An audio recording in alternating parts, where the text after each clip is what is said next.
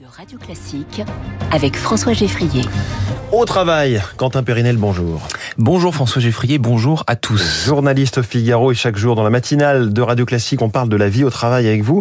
Vous pointez le doigt sur un sujet qui fâche. Eh oui François, un sujet de saison. Après la semaine que nous venons de passer, rien nous a marqué, voire fait souffrir François jour et nuit? Éventuellement la chaleur peut-être. Et comment beaucoup de Français ont cherché avec désespoir le fameux îlot de fraîcheur, la seule solution à la canicule. Et cet îlot de fraîcheur, François, eh il est possible de le trouver notamment au bureau. Le bureau rebaptisé Frigo pour l'occasion à la sainte climatisation. C'est le sujet de, me, de ma chronique ce matin, la climatisation en entreprise, un sujet du quotidien qui déchaîne les passions et surtout qui ne fait absolument pas consensus, hein, que ce soit en été ou en hiver. D'ailleurs, il y a toujours un collègue pour trouver qu'il fait trop chaud pendant qu'un autre grelotte dans son coin en se plaignant qu'il fait trop froid. C'est assez pénible. N'y a-t-il pas moyen de trouver une sorte de terrain d'entente? Ah, Justement, la climatisation, ce n'est pas une affaire légère, c'est un véritable sujet de diplomatie. On ne badine pas avec cela, il faut parfois un médiateur pour décréter qui exagère et qui a plus ou moins raison, mmh. d'autant que tout le monde peut avoir raison, puisque la clim est perfide. Il lui arrive de souffler parfois plus fort à un coin du bureau, moins fort à 5 mètres de là.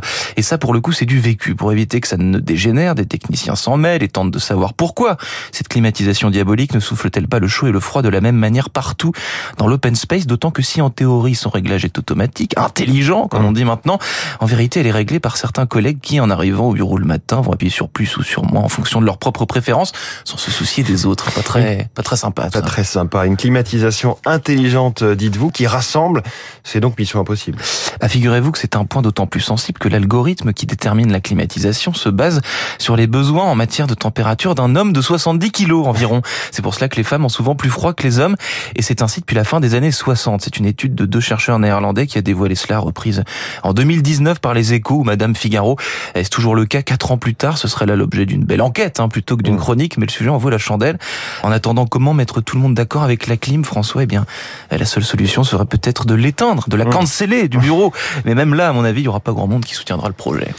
Quentin Périnel, merci d'enlever ce pull en laine en sortant du studio. Et je vous dis à demain. 6h48.